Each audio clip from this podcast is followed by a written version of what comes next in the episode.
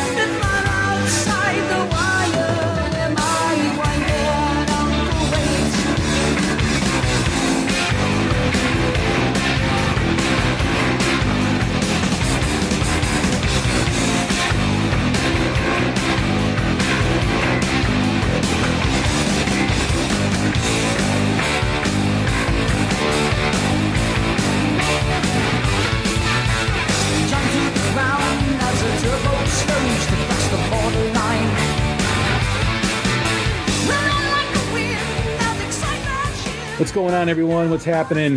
Happy Sunday here on the Hook Rocks, the Ultimate Rock Media Podcast. I'm Jay Scott, taking you through another rock and roll conversation, another great episode on the Hook Rocks.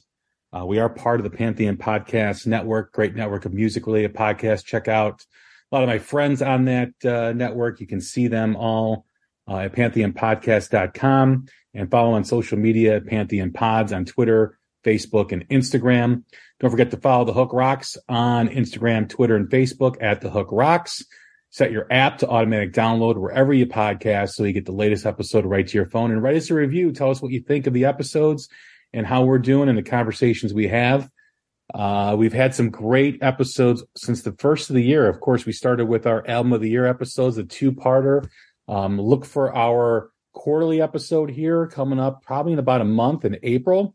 But Chris Corradetti and I break down the albums of the year that we do every year and find out who we picked as our album pick of the year, along with a lot of members of the Groove Council, which is a great group of music friends that uh, share music via DM here on Twitter.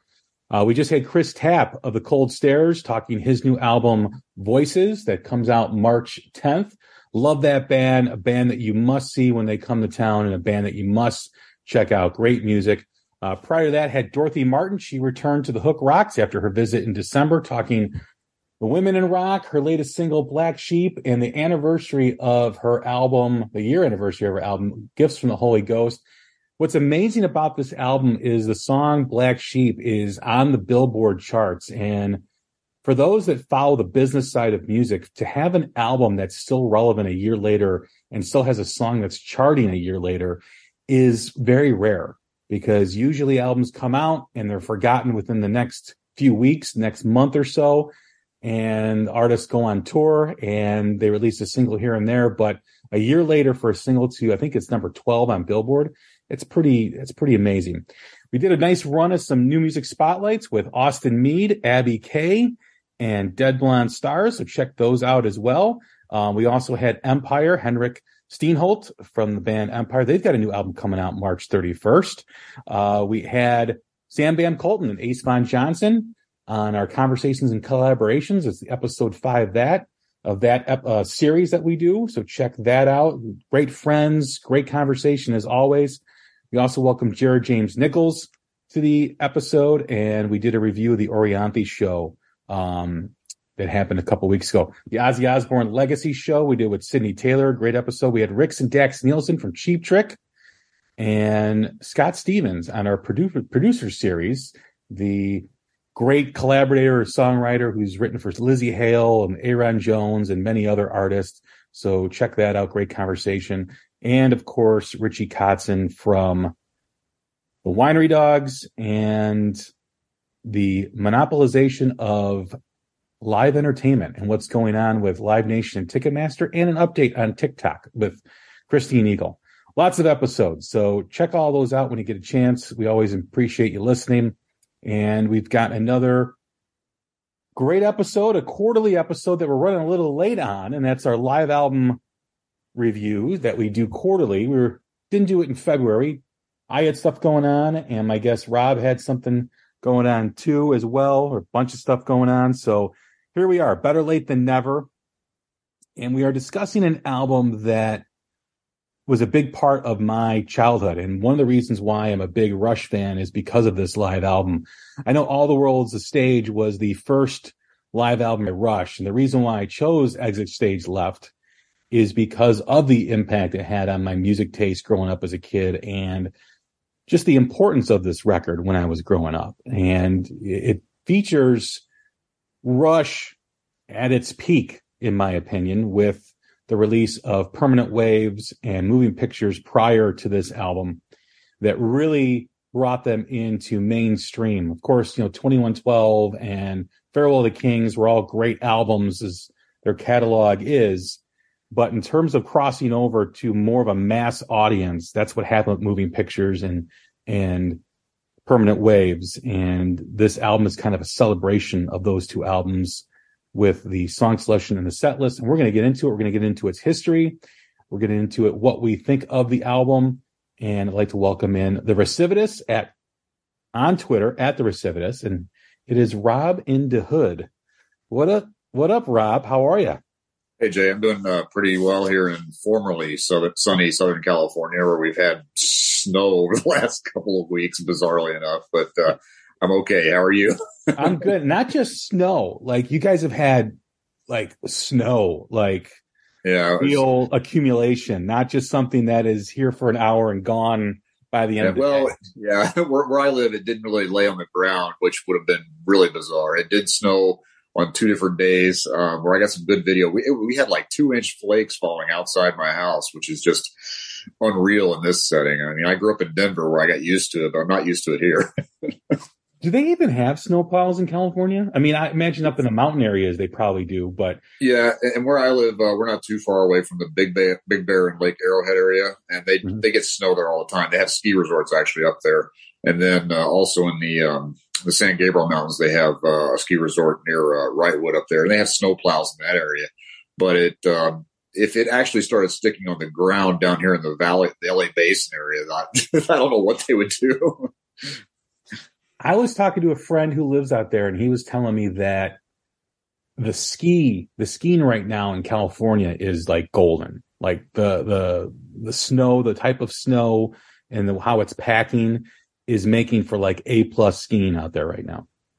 Yeah, I mean, usually, um, I, am going to have to give a plug to the Colorado ski resorts just because the the snow in Colorado is always it's a much drier snow. It's light and powdery, and, and here you're going to get a lot more moisture content in your snow, and they have a nickname for a lot of it, Sierra Cement. So I haven't talked to anybody that's gone up there, mostly because the mountain roads have all been closed. But I'll, I have a couple of skiing friends who probably report to me and tell me how good it is. Yeah, but you know the weather patterns all over. I mean, places are getting colder. You know, the last few years, so winter has always been an adventure here in Chicago, but it's kind of satisfying to see the rest of the country kind of deal you know, outside the Midwest, people really don't understand what we go through and why we're built a little differently here in the Midwest. You know, because we have to deal with three to four months of really cold and bad weather.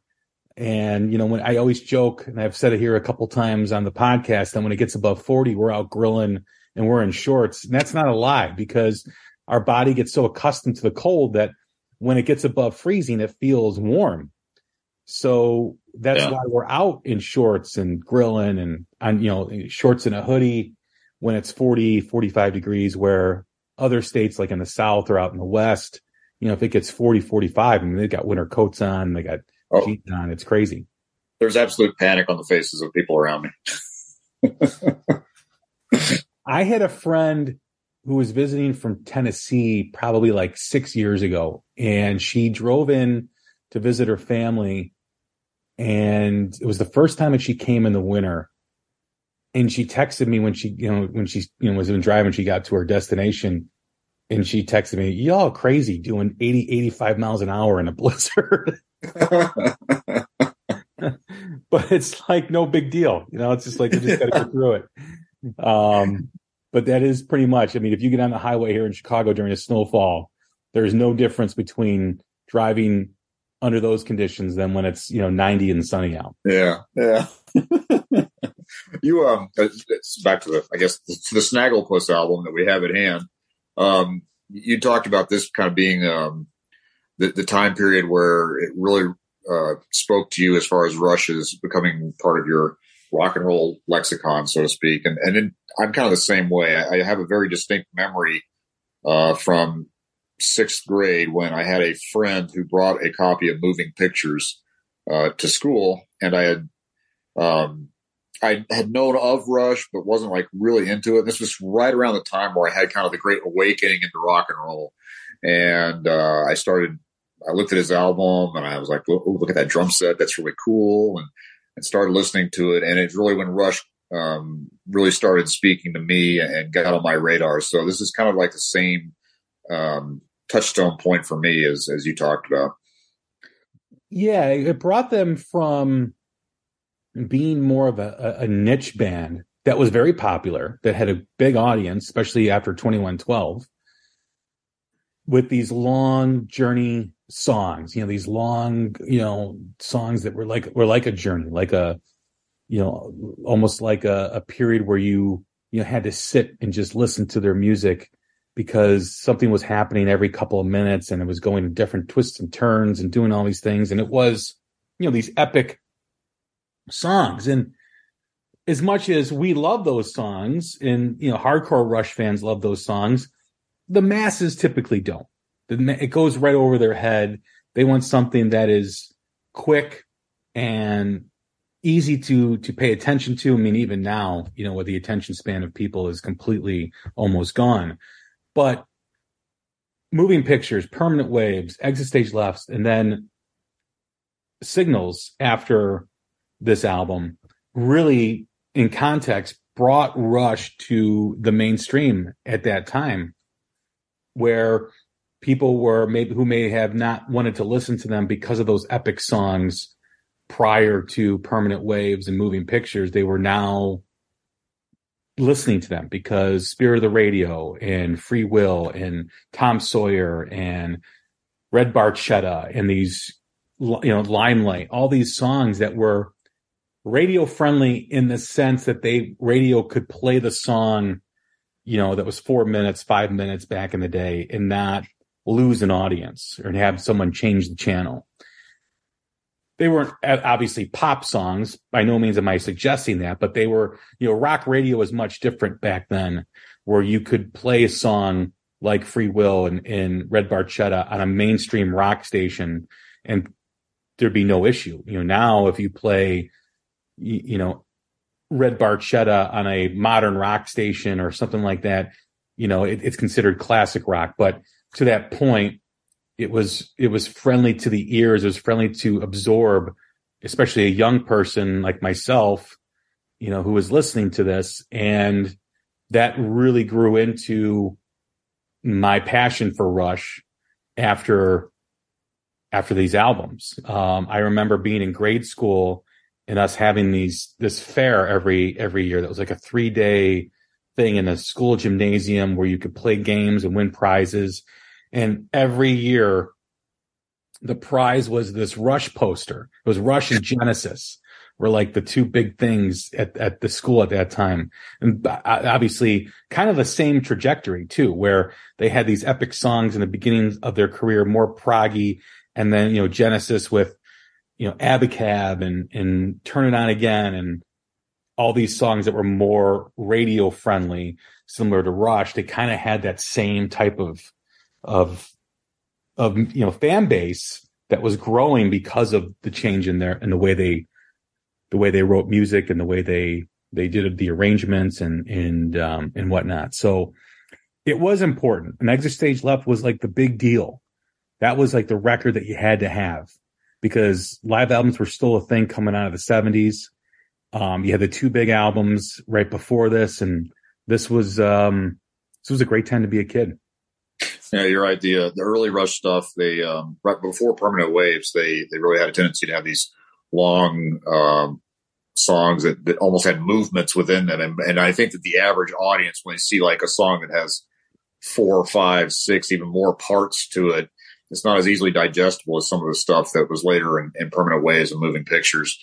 And so they didn't lose, they didn't lose the musical complexity and the, and the musicianship was always at a very high level, but it certainly made it more accessible. That's the amazing thing about Rush. And we can have a separate discussion on their musicianship, which is well regarded and well known. But to being a band that has these epic songs 10 minutes, 12 minutes, 15, 18 minutes, 22 minutes, whatever it is. To be able to do that and then kind of switch it around and do more condensed songs with still complex arrangements and still show their musicianship and make it appealing to the ear of people listening, right? Because that's always been the knock on prog rock is it's too complex for people. Like it just, it, you know, most of the people goes right over their head and I'm sure they appreciate the musicianship that goes into it, but it's just not a song that you want to listen to if you're driving around or if you're at a party or, or whatnot. Whereas Rush was doing that and then they changed and they made it more appealing to those people where those people were now tuning in that maybe weren't the people that had tuned them out that just speaks to how great musicians they were because that's hard to do. Yeah, to I think, complex, I think, I think take complexity and make it appealing to people that don't want complexity. Yeah, I, I think that um, the the best example that I can think of of what you're speaking about is is Limelight, where you have an incredibly popular song and remains my favorite Rush song to this day.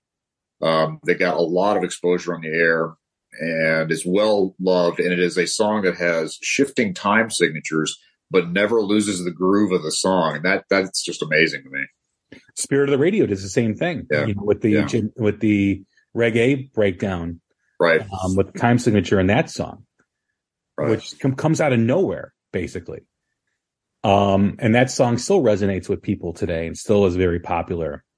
My son, is doing a battle of the bands right now, and that's one of the songs that they're playing. Now think about it. We have 17 and 18 year olds in 2023 playing a song that was what 43 years old, 1980. Yeah, yeah, that's amazing. and and it's a Rush tune. It's not like it's an you know a Beatles song or or a Stone song or or a ACDC song, which is three chords it's a it's a rush tune. So you know they they do it very well. And one of the songs that they were doing was working man. And they did the guitar solo in the end. They traded off these three guitar players up there. My son and two others were jamming to this and it's like this 10 minute song live or however long it is. And they did an awesome job on it. That's very cool. You know it just speaks to their musicianship that and how just because something's complex doesn't mean it can't be appreciated by a mass of people, you know. Right. So that is that is a testament to them and to who they are to this day and why their music still resonates, why this why their music doesn't just fade away because whenever you listen to to Rush, you're listening to something that's pretty special. Yeah, absolutely. I agree with you. This um and there was more than just uh, a change in the style, I think, around this time. I mean, Alex Lifeson kind of shifted his guitar focus. And, and, the early Rush albums, he was playing Gibson stuff. Um, and then right around Permanent Waves, I think he started moving towards playing Strats. And so those early 80s sounds kind of changed from that thicker, chunkier sound that he had to a more um, it wasn't quite clean because he definitely definitely still had the distortion on there. And he had more effects on it as well, but it had more of a a ringing feel to it. And you really like those open chords. And so the, the, the styles changed, the sound changed a bit. And uh, this album really captures them as being as an amazingly tight band um, right from the get go. Yeah, this was the second live album released by Rush, as we had mentioned. in October of 1981 by Anthem Records. It was recorded during both the Moving Pictures tour and the Permanent Waves tour. Um, side two of the album was recorded at the Apollo in Glasgow, Scotland in 1980, uh, June 10th and 11th.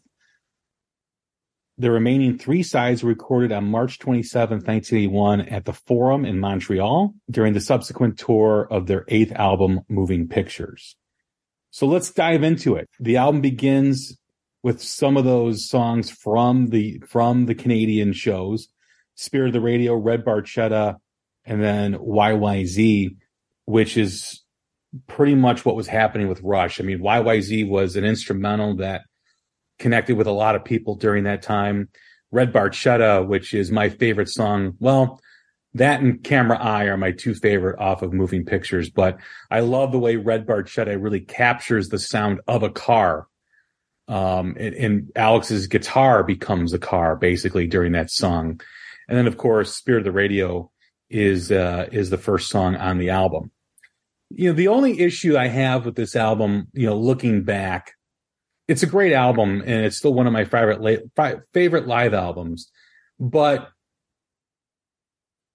they're individual recordings of of a lot of the songs like it doesn't flow through the live show like some of the stuff that we've done like kiss alive or unleashed in the east or strangers in the night any of the live albums we record live after death that we've done you know, those are pretty much shows or had a block of songs from a particular show that you had. I love it. I mean, it, it it's very powerful, but I just wish it would have that continuous crowd noise that would make you feel like you're at a show. Yeah, I, I, agree with you. I think that's one of the draws of a live album. It really like the carrying of the energy from one song to the next song.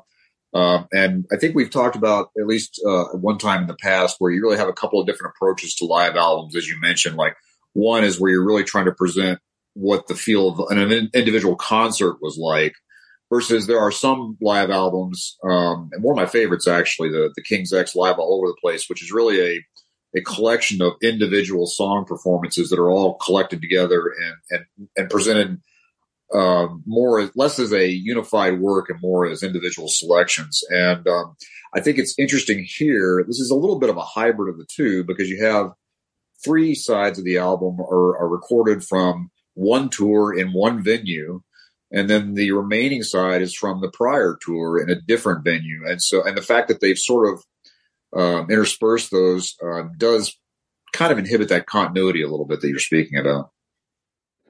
Yeah, I would have loved to have seen what the presentation would be if it was just a show. Now, being that they have albums that were recorded previous to Permanent Waves and Moving Pictures, of course, they're going to have songs from those albums during a live show. So that might be the biggest reason why they do more or less individual performances of songs because my guess is that this wasn't what the set was for those two tours. I imagine there was stuff from Farewell to Kings and stuff from 2112 and Caress of Steel and all their albums prior to Permanent Waves and Moving Pictures. So it's difficult to do that when you have a situation like that, you know, especially when you've done a live album previous, like All the World's a Stage, which covers a lot of those albums.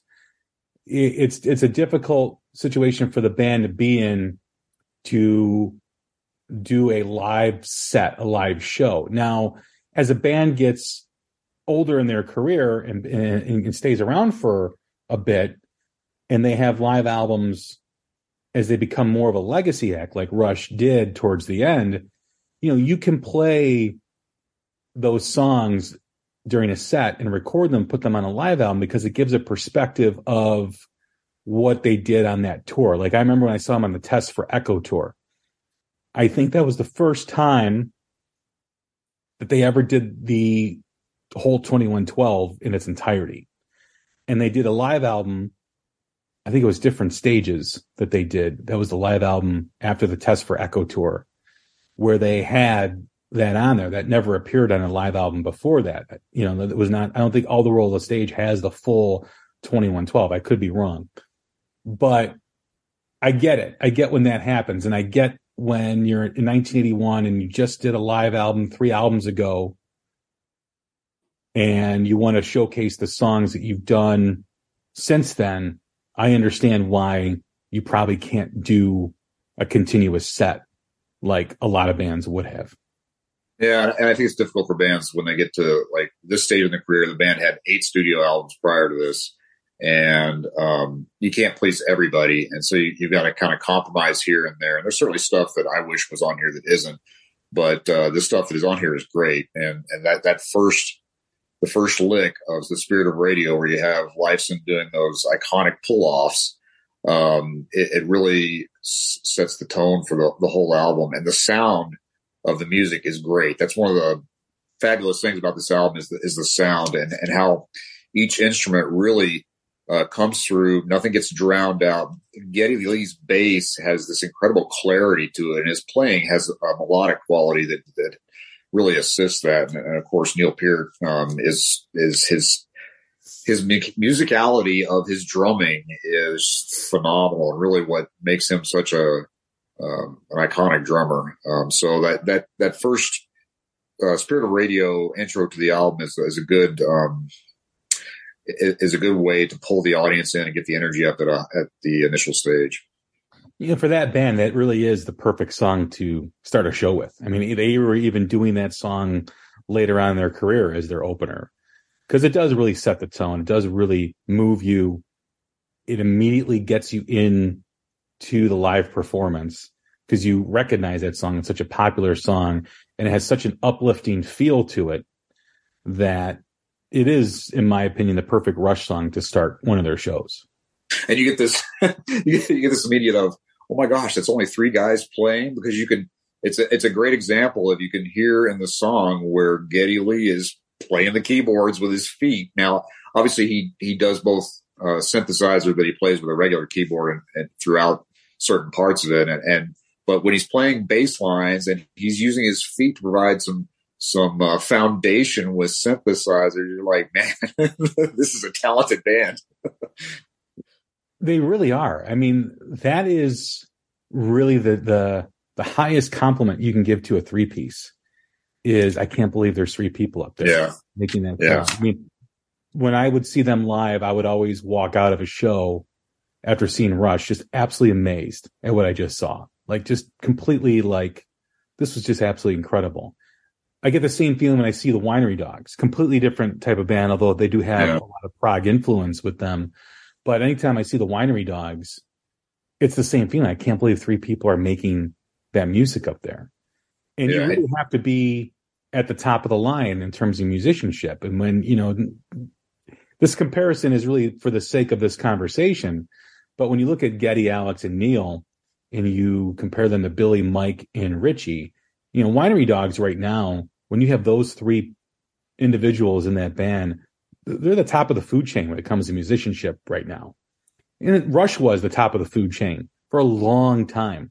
Yeah. Because of who they were and what they could do.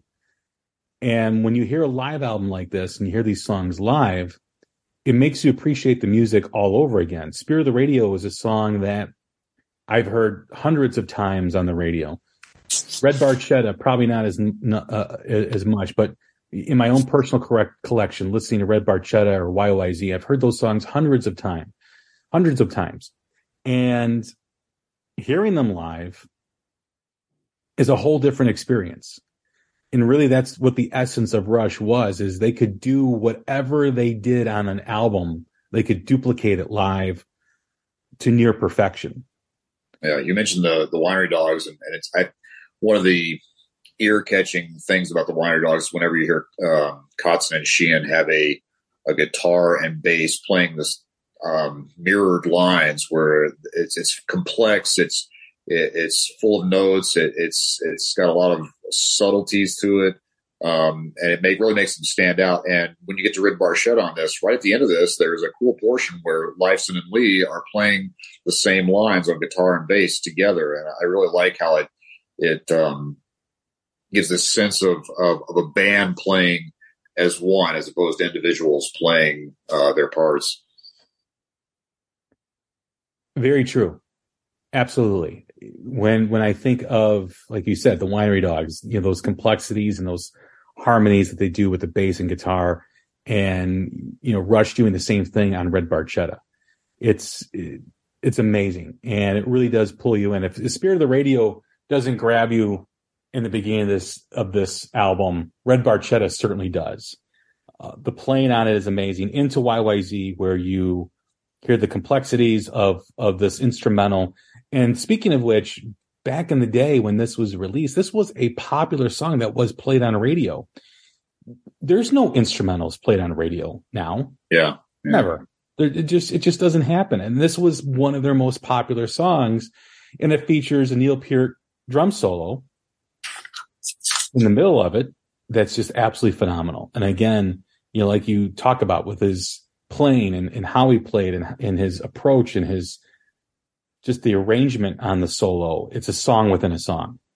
I didn't know for a long time that the um, the intro to the song is actually Morse code for YYZ, the the Toronto airport code. Yes. That was something I much later, um, and I always thought this is a strange intro to the song. Um, and, and, you're right about it being um, kind of groundbreaking as far as being an instrumental that got a lot of exposure. I, I did also did not realize and, until I started doing a little digging for in preparation for today. I didn't know this song was was nominated for a Grammy for Best Instrumental, and uh, uh, a, a good early sense that the Grammys don't know what they're talking about is this song lost out to the police is behind my camel.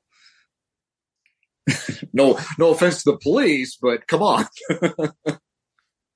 yeah, you know it's it's it's very sad, basically. You know, it, yeah. it really is. Um, but this the song YYZ is appreciated by those those Rush fans, and those are the ones that matter to the band. Um, again, these three songs are part of their legacy. They're songs that most casual Rush Rush fans and obviously the hardcore ones know very well. And to open the album up with pretty much outside of Spirit of the Radio, moving pictures was, you know, or no, wait. Well, YYZ was on. I'll edit YYZ on was on Moving Pictures. Yeah, that's right. Okay, okay. Yeah. You know, to open this album up with two songs from Moving Pictures and of course Spirit of the Radio from Permanent Waves, this this was the moment Rush had arrived to mainstream with these songs. Obviously, Tom Sawyer, which we'll get to in a bit, and Free Will, but this is kind of the new Rush. This is kind of Rush transitioning into a mainstream rock band. Later, adding more keyboards. You Uh, pretty much after this album was released, they really went in that direction. But I always talk about bands evolving and why I love when bands do that and there's probably a handful like Rush that continually, continuously evolved from album to album. And it was, it's a joy to see as a fan. And when you finally see the full body of work when they're done and gone, and you take, you go on that adventure of listening to all their albums in, in sequential order, it really is amazing how, even though they made changes time and time again, they still kept their core musicianship and, and the complexity still in there, but they made it so friendly to the listener, to the ear.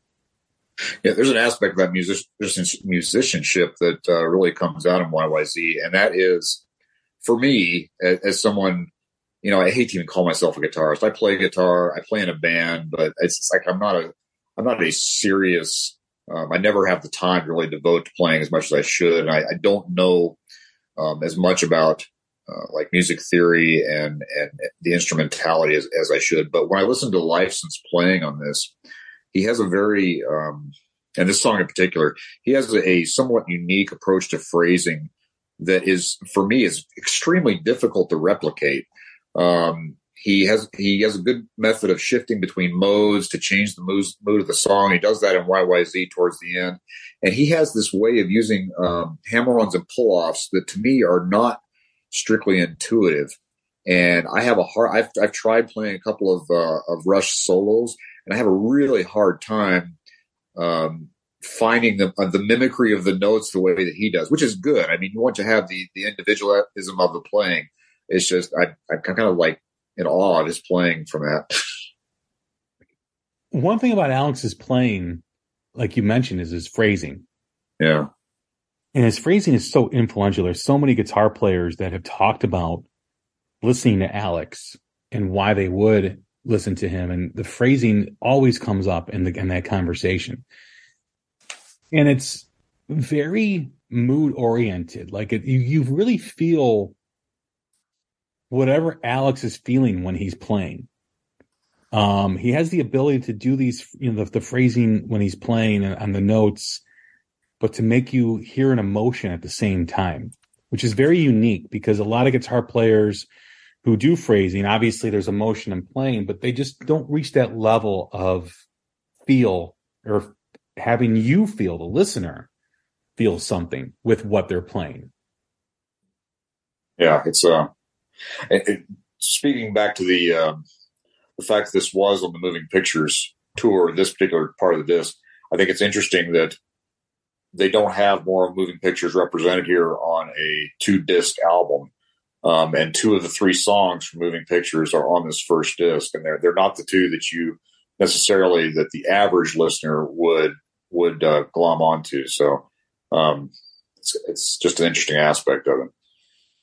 I would like to see them maybe with you know an anniversary or a special edition exit stage left. I would like to see them release the full shows of, or I think there were three shows that were recorded, or however many shows that they recorded to make this album.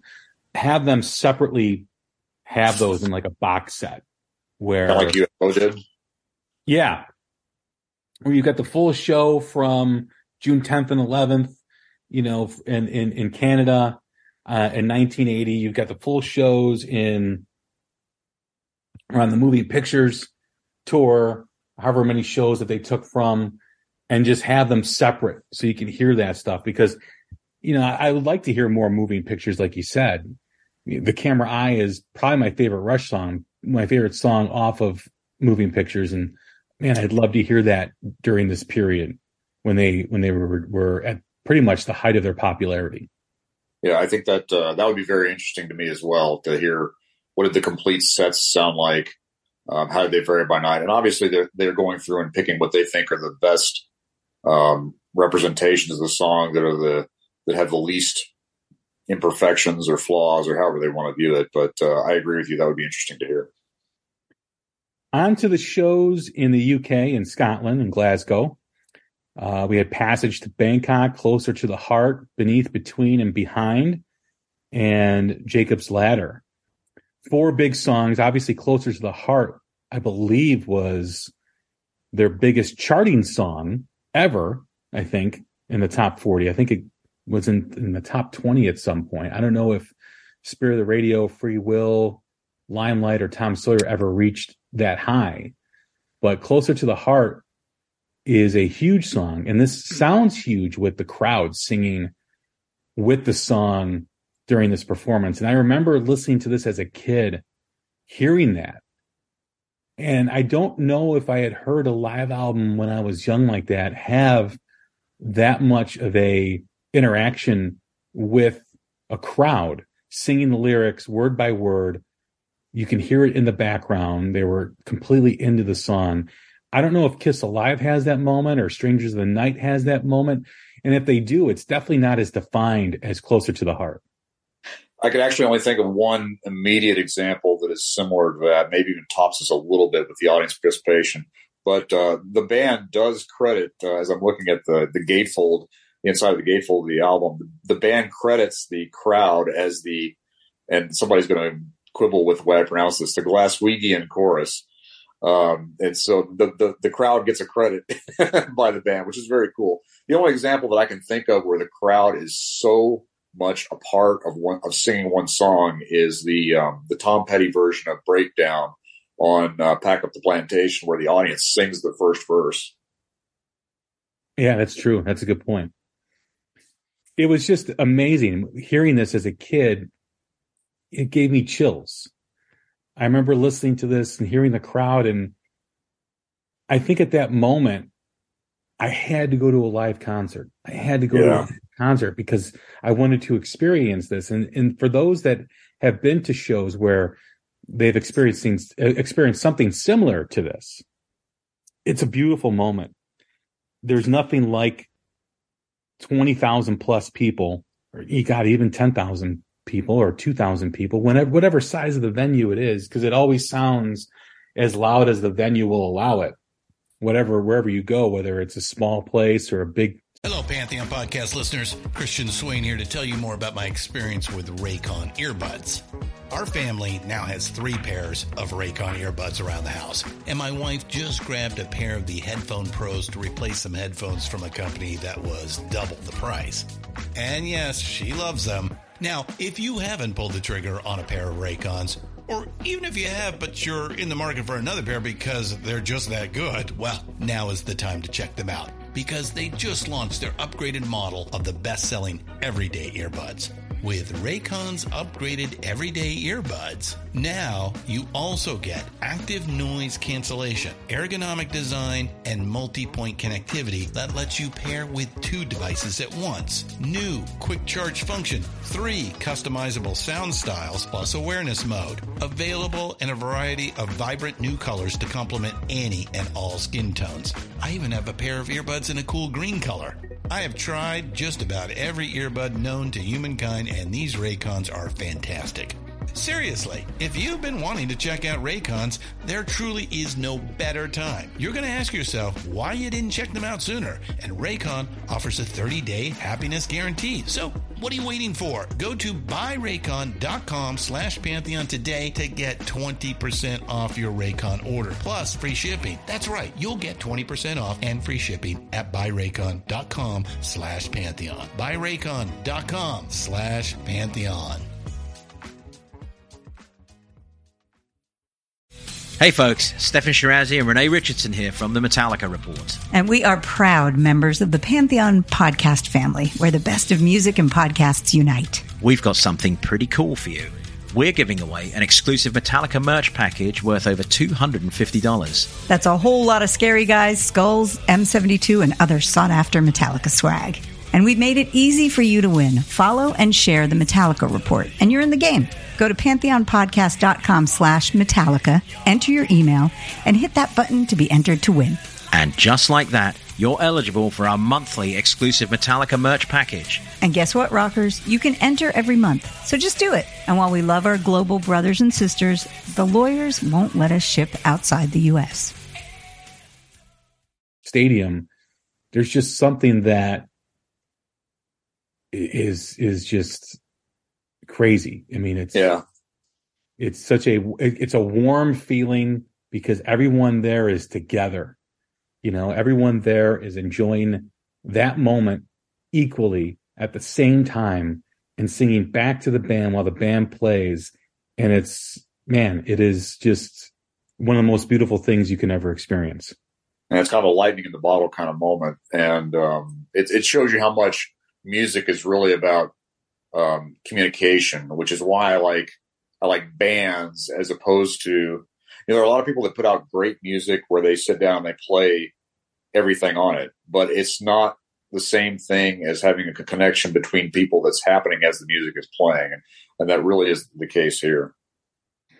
Yeah. I mean, you start with Passage to Bangkok, which up until this point, I never really appreciated this um, song until I heard it on Exit Stage Left. And that happens a lot with a live albums. And I think we've spoken about this on every one of these shows where there's a song that you maybe dismissed or maybe you didn't listen to as much as the others. And then you hear it live and it just jumps through the speakers and it just grabs you in a completely different way.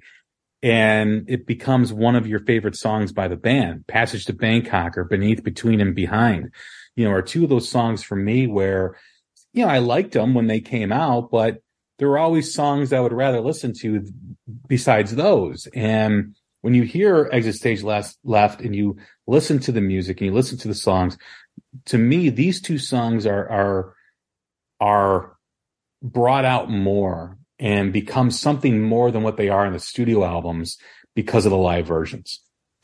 Yeah, it's um this is the only entry from 2112 and included on the album. Um, it, I think it has. It's difficult for me to put my finger on what's different, other than I think the song has more power to it than the, the studio version does. Um, there, there's a slight um, increase in the rawness. That's the backwards way of saying it, I suppose. Uh, but it, it sounds, it, it, reaches you more than the studio version of the song does. It's also, I think, the only example of the album where I think that uh, Geddy Lee is playing rhythm guitar during a part of it. I suspect he's using that. Uh, I think it's a Rickenbacker double neck where he had the bass on one neck and uh, a guitar on the other, and so he's playing rhythm beneath beneath Lifeson there. You know, we talk about Rush and their ability to sound enormous and their ability to sound like there's more than three people on stage with them. A band that's coming out of Canada right now called the Crown Lands is a two piece band. And for those not familiar with them, they are modern day Rush when it comes to their music, with their arrangements, with their epic songs, with with just everything they do. And they're a two piece. And I can't wait to see them live because they're adamant about saying that they don't use any tracks. They're adamant about saying that they do everything live. And I have to see two people making this much music because I just yeah. think it would be, it would be incredible to see. Um, I know they've jammed with Alex um, and a, in a couple different places. You could see the stuff on YouTube. Um, Alex loves the band. So if you're a Rush fan and you're looking for a Rush fix, check out Crown Lands. They are very much in the spirit of Rush. They are very heavily influenced by Rush. I've had them on the show. They talk about Farewell to Kings like it's their biggest influence that that music had on them. So I think Rush fans will will definitely enjoy Crown Lands. Yeah, that uh, the rendition of "Closer to the Heart" here is is one of the, I think it's only two places on this album um, where you have some continuity between the songs uh, because the end of "Closer to the Heart" goes straight into the the next song, which is uh, "Beneath, Between, and Behind" from Fly By Night, um, and I, I really like that when there's a a flowing of one song into the next song from a live album. Yeah, yeah, great bands do that all the time kind of make it interchangeable. Um, when speaking of live albums, I know Kiss Alive does that with Detroit Rock City, or Kiss Alive 2 does that with Detroit Rock City and King of the Nighttime World. Yeah, it's um that gives you much more of a of a feeling of a live experience when, when you have that connectivity between the two songs. Definitely. And then Jacob's Ladder, which is the epic song that uh, a lot of Rush hardcore fans love. I love it. It's a great tune.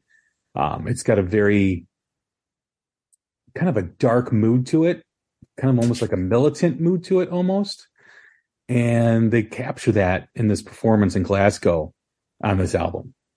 Yeah, I actually had to look up to see. So when when when Geddy Lee starts talking at the beginning of the song, Alex is playing something. I'm like, well, that sounds really familiar, but I know that's not a Rush song. It's it's it's Ebb's Tide, which is a um, old old song written by Robert Maxwell and Carl Sigman that's been covered quite a bit. Um, so I had to, I had to figure out where that intro part came from. Uh, but Jacob's Ladder is a really good example of what we were talking about earlier, where some of the earlier Rush songs had almost movements within the song, um, and it's broken down into def- definitive sections. Um, it's uh, it's an interesting closing to the Glasgow segment of this. Very, yeah, very true. And then we go into Broon's Bane, which is more or less an instrumental going into the trees off the Hemispheres album. Um, and this is goes back to the Canadian portion of the album that was released or that was played during the Permanent Waves tour. Yeah, it's uh, it's it's the one piece that's not from any studio album, and it's a uh, the, the Broon's part of it is a reference to the producer Terry Brown, um, and it's just a sort of a classically styled uh, guitar piece that uh, Lifeson wrote that almost serves as, as the introduction to the trees. But it's, it's a nice standalone, uh, very beautiful piece as well.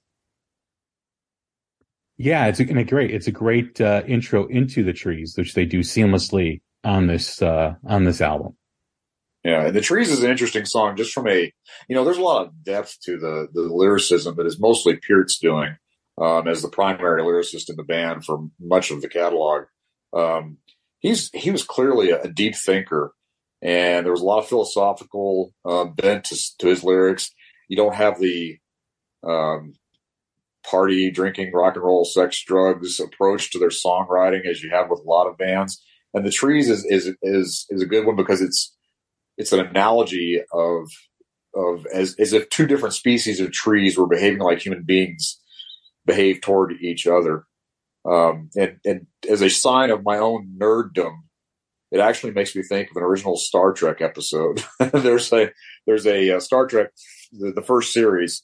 Um, there's an episode that um, called "Let That Let That Be Your Last Battlefield," where the they have two different people from a planet that are are to the outsider they they look the same. They have a one half of their face is black, one half of their face is white. Um, and the, the crew doesn't understand why they're at war with each other. and they, they point out that the, the, the colors are reversed on each side. And for some reason that comes to my mind when thinking about this, how when you look at the way humanity treats uh, itself can be almost incomprehensible in the abstract. Um, yeah, I think when you hear this song, it still resonates today with what's happening around us, wherever, you know, wherever, whether it's overseas, whether it's within the borders of this country, there's always this this oppression in some form or another to certain people, whether it's by race, religion, sexual orientation. And when you hear the the song "The Trees," and you know the songs are all written lyrically by Neil, it's a, just a, a timeless perspective on what's always at the true base, the true core of oppression, or, or you know, at the true core of a of a disagreement, and why people feel the way they do, and, and why people act the way they do. It's it's still an amazing song. I mean, if there's one song in the Rush catalog that is timeless in terms of subject matter, it's the trees. Yeah, it's a. I mean, humanity is. It, it, it speaks to that that difficult division between wanting to have understanding for each other, but also um,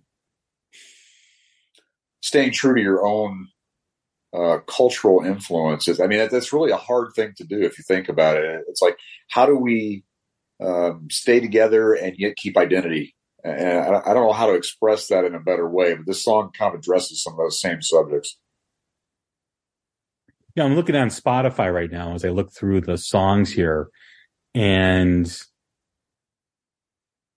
there's a mistake, I believe, on the streaming platform that lists. Wait, something's wrong with streaming? I can't believe there's something wrong with streaming. I thought streaming was the be all end all. they list the Glasgow shows in 1980 which I believe is correct. But they also list the Canadian songs, the Canadian show in as 1980, and that's not it's 81. Yeah, it's 81. So come on, Spotify, get your shit together. You're making enough money as it is. Come on, or give it up and let us all listen to records. Yeah. uh, but uh, yeah, the trees then segues into Xanadu. This was another good transition because it was it was one song straight into the next. Um, and I appreciated that here. You, you, and you went from two different albums too. The Trees was from Hemispheres, and then it goes into Xanadu, which is from Farewell to Kings, uh, which is from 1977. Um, and I think this is the second time with Xanadu that we have had a song uh, that we've talked about in this series that is influenced by Samuel Taylor Coleridge, because as, as we all know, that was the basis for Rime of the Ancient Mariner by Iron Maiden too. And this song was um, inspired by a poem of his called Kubla Khan. Interesting. I did not know the connection on those two songs. Yeah, yeah. I'm not as big a fan of Honey Honeydew as this song is, but but no, this is um they're both epic songs. What is Rime of the Ancient Mariner like an 18 minute song or something yeah, like that? Yeah, it's Crazy. it's, it's lengthy. Yeah. Um, and then at this particular song, I think, you know, a lot of people speak of Geddy Lee's ability to play synthesizer parts with his feet while he's playing the bass line. But I think in this song, um, the, that Alex Lifeson was doing some of the same things. And this is an incredibly complex song musically for the band to pull off live. And uh, as I was reading about it, they, they, they, said, I think that Lee was, was quoted as saying that when they recorded the studio version of this song, they got the entire song in one take in the first go around. They didn't use that take, but they got the entire song. And that's remarkable considering the, the depth of this song, the different musicianship that's required, instrumentation, and the length of it. I'm I'm sure that's not the only time they did something on one take, right? Oh, I'm sure. No, I think they actually did the the uh, the version they did use, assuming I'm remembering correctly, uh, for um, a farewell to kings, which was the second take, was actually also one take. But the fact that they were able to walk in the studio and they had this all down um, is an incredible testament to the to the, the nature of this band. The lore of Rush, man, the mystique. You know, it's yeah. the it's why people go crazy over them. What's why Rush fans are so dedicated because there's not another band in rock history that has the complexity, has the lyrical content. It's the thinking man's rock band, as I've always said.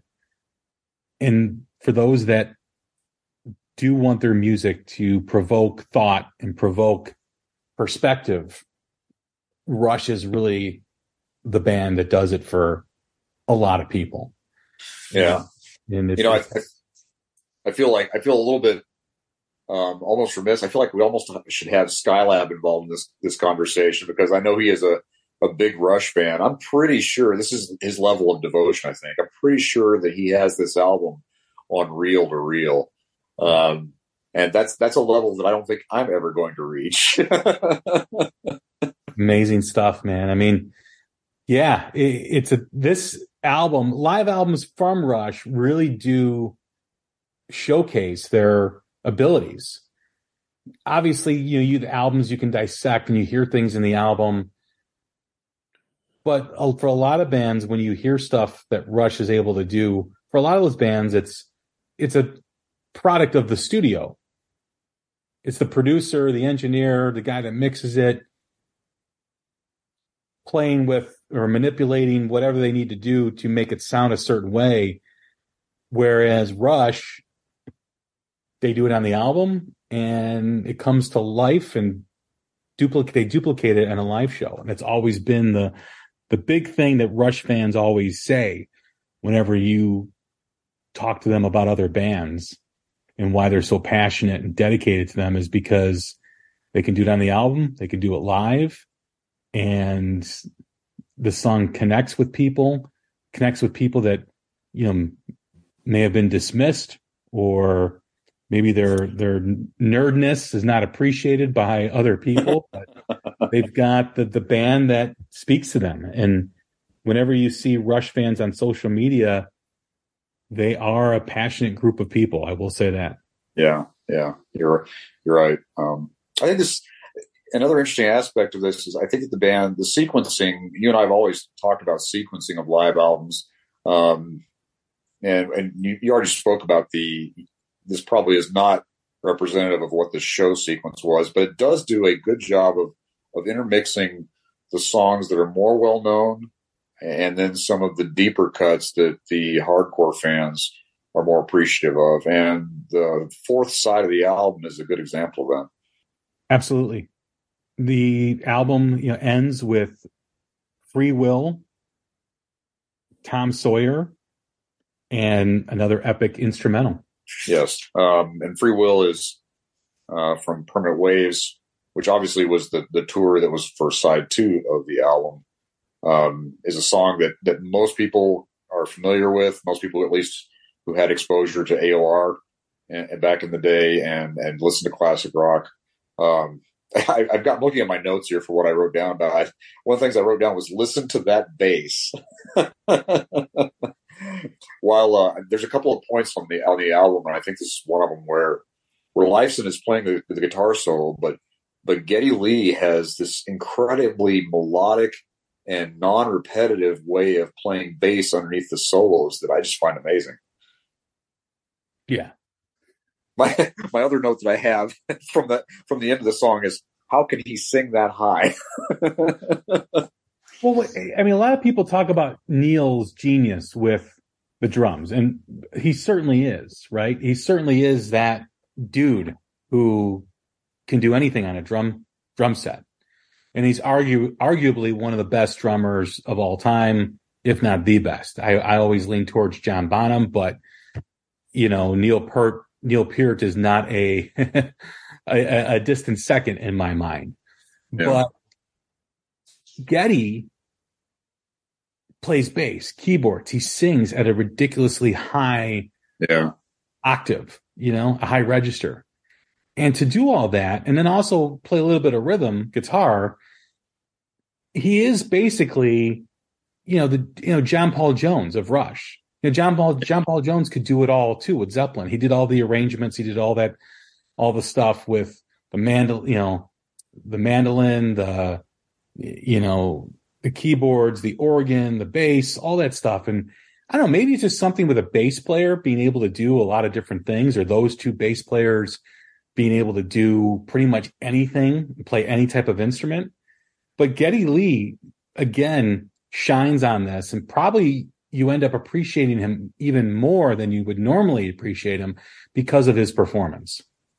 Yeah, and if if if Neil and Alex are the front and back covers of a book that that really capture your attention and draw you to it from the get go. Geddy Lee is the binding that holds it together, and that book would be nothing without that binding. Yeah, yeah, he's such a powerful individual, powerful musician.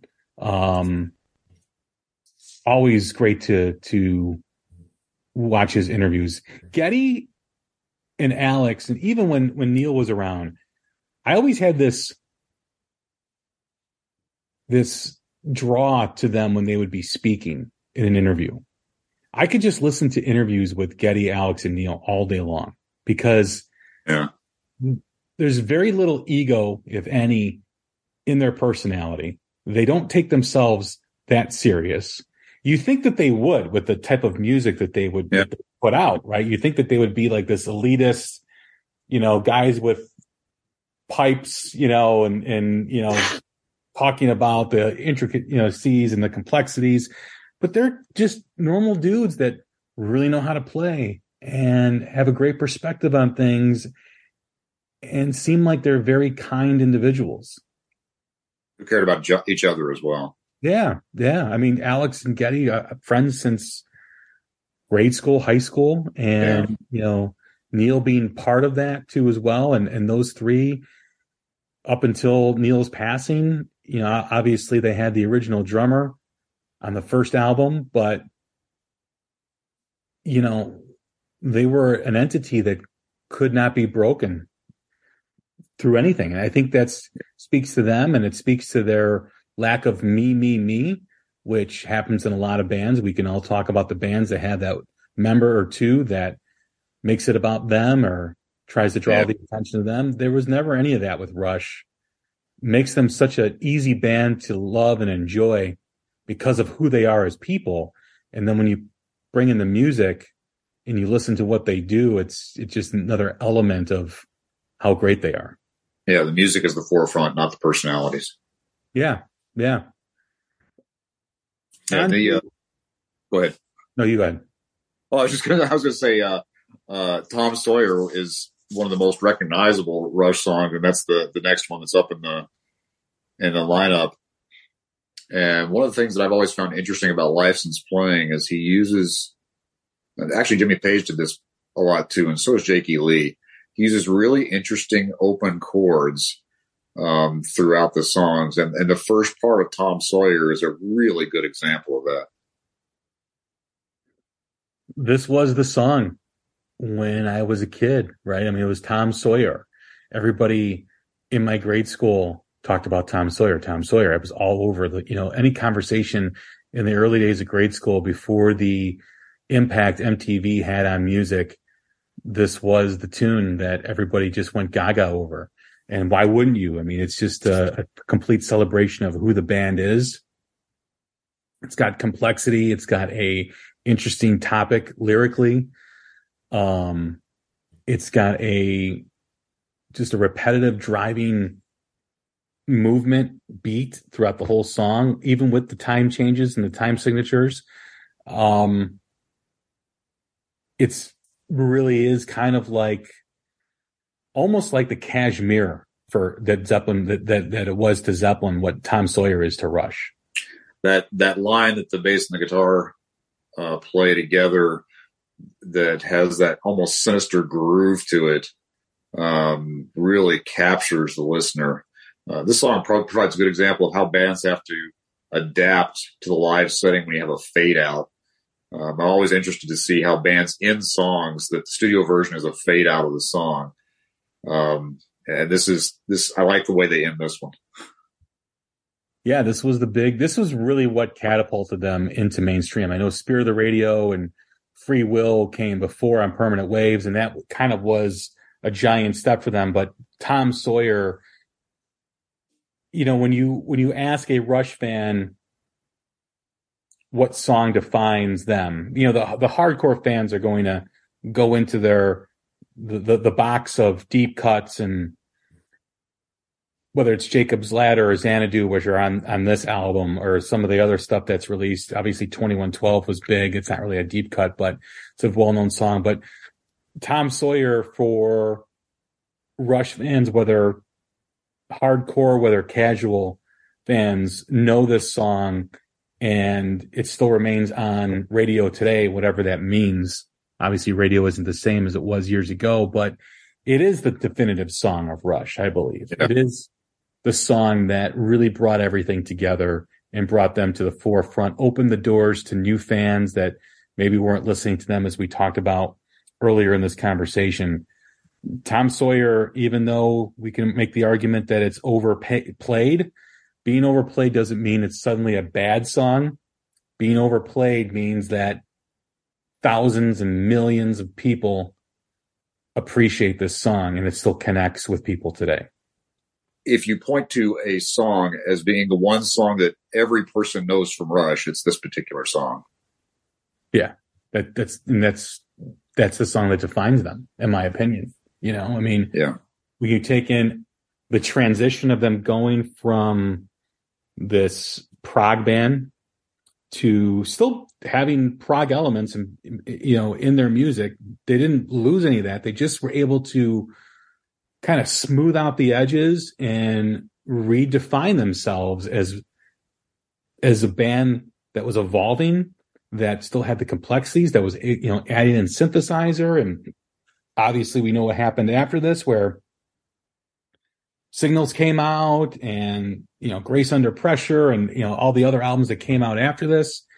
This was really, you know, the, the song that allowed them to do that. If, if any of this falls flat for them, permanent waves or moving pictures, maybe Rush doesn't go on to do what they did and keep evolving. We don't know, right? That's an argument that has a lot of unknowns in it because they did break through with moving pictures and permanent waves, but yeah this just speaks to their mastery of again not to keep hammering this point but keeping the band kind of defined as progressive but making it appeal to those that aren't big progressive rock fans it's amazing yeah. it's genius yeah and then now that they have your have the masses attention with tom sawyer then they dive right into the deepest cut on the album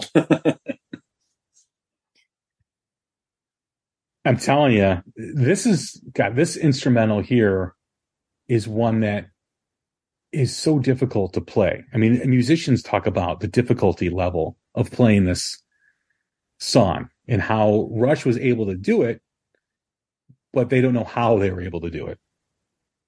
Yeah, uh, we're talking about La Villa Strangiato, and um, I saw a quote from uh, Neil Peart that says this all basically came from a sequence of Alex Lifeson's dreams, and he basically translated them into music.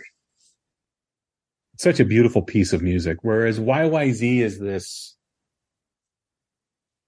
great instrumental, obviously, but it's it's it's it's a rock instrumental, right? It's it's it kind of showcases you know the the who they are as musicians obviously with the morse code and this la villa Strangiato is is more art, in my opinion, than YYZ Yeah. is more rock.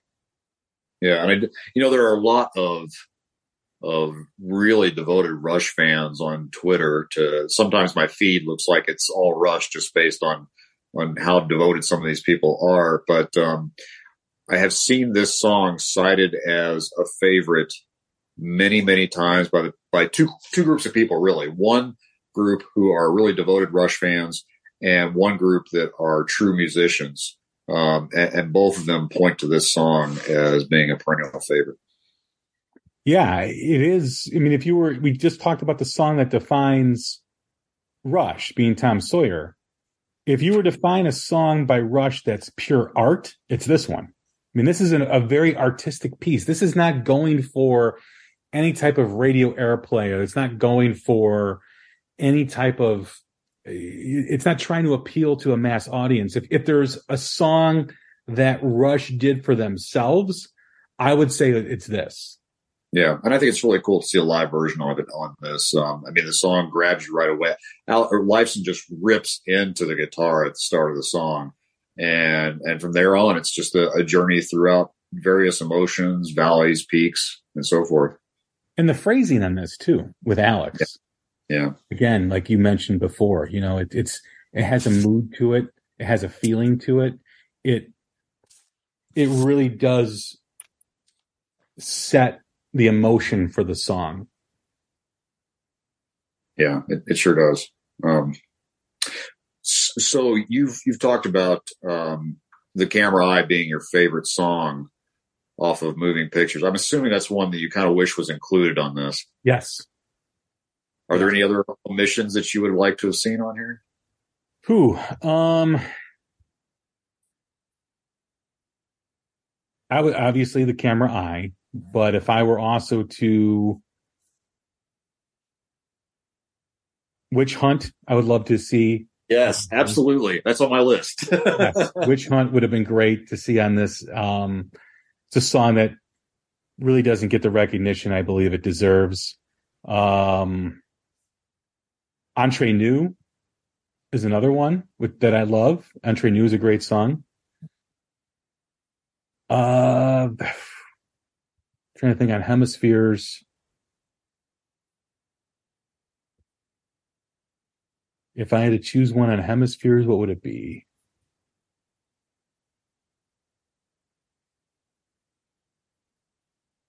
Circumstances would be one I would love to hear.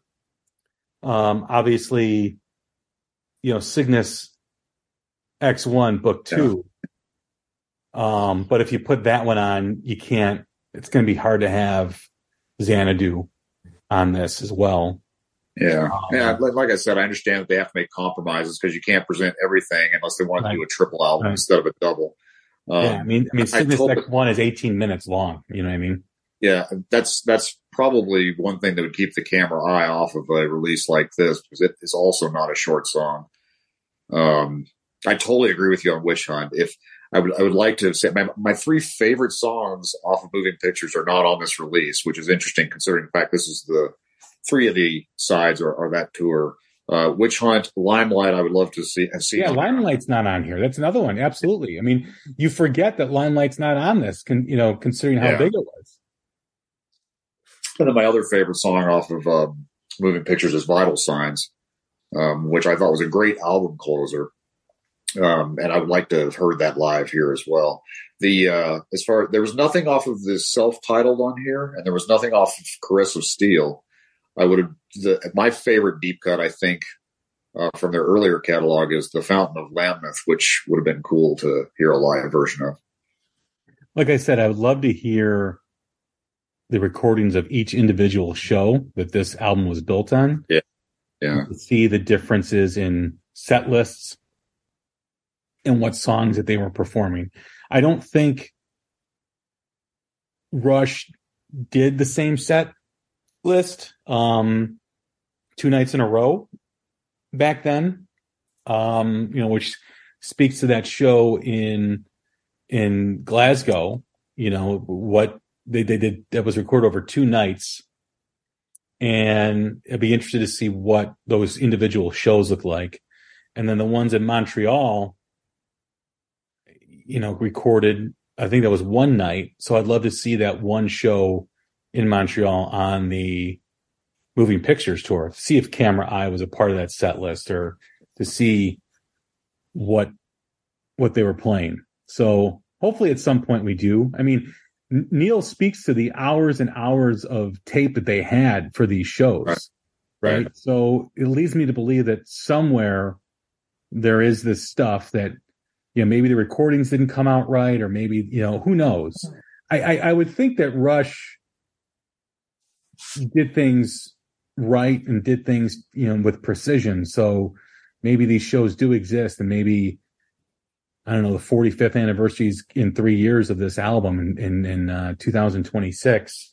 Maybe they do that. Maybe they do wait for the 50th anniversary to release the stuff. I don't know, but at some point, I hope they do release that stuff. Yeah, I do think this is the, I mean, they've, they've got a number of, of live albums that they've released. I think this is the most definitive live album for them. Um, like UFOs, Strangers in the Night.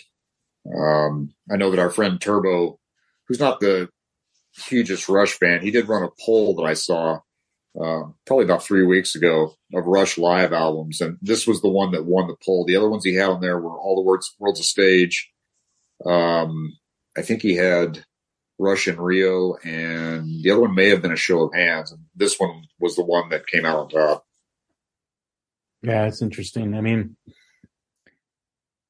Exit Stage Left. I think the reason why it would be number one is because, as we said, you know, this was Rush celebrating their evolution of the last two albums, especially, you know, with Permanent Waves and Moving Pictures and what they were about to become. And it helps when three of their biggest songs, Free Will, Tom, Tom Sawyer, and Spirit of the Radio are on the album. Um, Limelight is, is a huge omission obviously has YYZ, which was a huge deal back in the day. And it really embodies where they were at this time and place in their career and what they were about to do and the journey that they were about to go on. Because, like I said, they were a band that kept evolving. And some people make the argument that they maybe evolved too far, but with any artist, you have to let them go on their journey and, and do what they need to do artistically. And that's what they did. They never they they always did their did their thing. They did what they wanted to do. They didn't worry about what was appealing to fans. They never did anything that would bring in more fans, right? You know, sometimes these bands from their generation, from that era, made music that would put them on the radio or get them on the radio. Rush didn't write anything to get on the radio. Rush was just accepted by the radio, right? Radio stations played them. Yeah. Tom yeah. Sawyer, you know, Spirit of the Radio, obviously are, are, more friendly to the ear, but they're no, but by by no means when you hear those songs, you don't say top forty. No, that's a top forty hit, absolutely. Um, so yeah, it um, it's it's it's part of their legacy. In fact, this is the this is the, their definitive live album, in my opinion.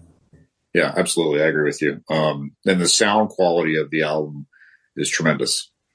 Um, I would like to say that the success of Rush is due to Bob and Doug McKenzie, but I really think it is uh, the complete package in this album between the song selection as an overview of their catalog to this point, between their musicianship, between the interplay in the band, and the fact that it just sounds great when you listen to it. And it also speaks to where they were going. You know, like each album kind of kept chipping away at something else. Like, okay, we're going to do this now, but the next album is not going to be like this. There's going to be similarities, but it's going to be different. And then, you know, you add in signals and you go in, in, you know, from, from that album and beyond, it's just, is, you know, the, you entered into the keyboard, um, moment in the active rush, but they didn't stay there forever too. They went back with counterparts and more of a guitar driven album and, and uh, they were a- able to add all those elements together, which made them so unique in who they are and why their legacy still stands the test of time. Very similar legacy to to Zeppelin. And I, you know, I use I use Zeppelin as a comparison to Rush, and they're very different in a lot of ways. But I think the biggest similarity with them is when you listen to Led Zeppelin one all the way through in through the outdoor, there is an evolution that's happening within Zeppelin that a lot of bands did not do other than Rush. Rush was evolving similar to what Zeppelin was doing. They wanted to add different elements. They wanted to add in different things sonically. Um, and they were both masters of it. Why? And it's why their mystique lives on even beyond their existence. Led Zeppelin hasn't released an album since 1980. They're bigger now than they were back then. Rush has been gone now for several years, yet they keep resonating with people. And, and bands today talk about their influence, and the music today is becoming more appreciated than it was, even though it was greatly appreciated by Rush fans. It's it's becoming even more today than it was during their heyday. Yeah, and I think that the, the fact that this came out on top on the most recent uh, poll when you were uh, asking uh, what album should we talk about, that this was the one that was selected. I think that speaks to its enduring quality. Absolutely. Any final words? Um, let me see. I, I, as you were talking about the evolution of them, I think you're right. It um, they did evolve, and certainly there are periods that I like more myself than others. There was the introduction of the keyboards in the late 80s, and then they kind of came full circle back to um, the later albums where it was more of a, uh, a harder guitar approach to things. Um, but this this particular album is kind of a uh, gemstone that stands out in their career as, as providing a, a, glimpse into the band as a band. Um, that you can point somebody to it if they don't know Rush. I wonder where they've been living but uh, this would certainly be an excellent place for them to get a taste of what they're like. Yeah, no, I, I agree. This is, you know, if you're looking for a live performance, a great live album from Rush, if you're new to Rush and you're looking for a live performance, this is the place to start. This is really the, when Rush ruled the world, so to speak, this was this period, 1980, 1981 into signals in 1982. This is when they were probably grew more than any other period in their career. Ruled the world and ruled the stage. Absolutely, man. Way to way to way to put a bow on that. I appreciate you, you, you doing this once again, man. This is always great and always entertaining, and always enjoy talking these albums. Thank you, Jay. I, I like I love talking about these live albums. It's I devote a part of every week to listen to a live album, and it is always fun to break them down. Everyone, that is Rob in the Hood. You can follow him on Twitter at the Recidivists. And I'm Jay Scott. This is another episode of the Hook Rocks, the Ultimate Rock Media Podcast, our live album quarterly series. Although we're a little late, we still got it in the first quarter. And what one will we do next time? We've done some great albums. We did Live and Dangerous by Thin Lizzy. We've done uh, Rockin' the Fillmore by Humble Pie, Live After Death by Maiden, Strangers in the Night by UFO, Kiss Alive. Am I missing any of them? Oh, Unleashed in the East by Judas Priest. Right. right. I think that's it. I think that's so far part of the catalog. Yeah. So which one will we be, do next? I know we'll probably vote on no Sleep Till Hammersmith by Motorhead. Live Killers will be in there. And what other two albums will I bring aboard in the poll? We'll see what happens. Someday I'll convince you that the Allman Brothers should be included. I got to do that. So, all right, man. Thanks a lot. Appreciate it. Thank you, Jay. Appreciate it. All right, everyone. Take care of each other. Stay safe. Stay healthy. We will chat soon. Thanks.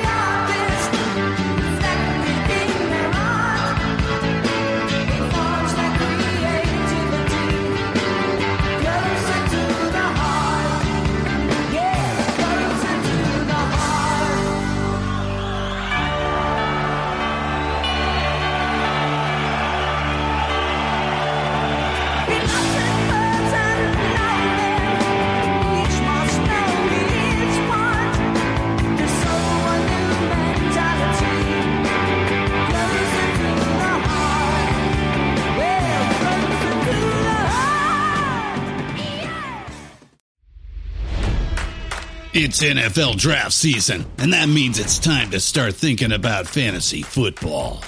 FantasyPoints.com features industry leading experts and prognosticators using proprietary hand charted data to help you score more fantasy points. FantasyPoints.com is the place to go for whatever kind of fantasy football you play. Whether you play fantasy football, daily fantasy sports, or do a little bit of everything, Fantasy Points has the meticulously researched content to guide you to victory.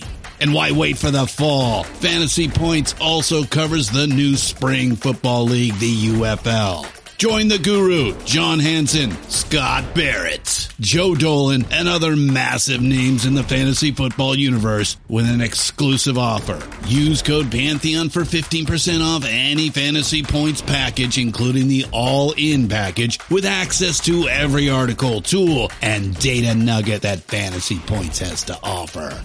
That's fantasypoints.com and code Pantheon for 15% off at Fantasy Points. Fantasypoints.com. Code Pantheon. Score more fantasy points.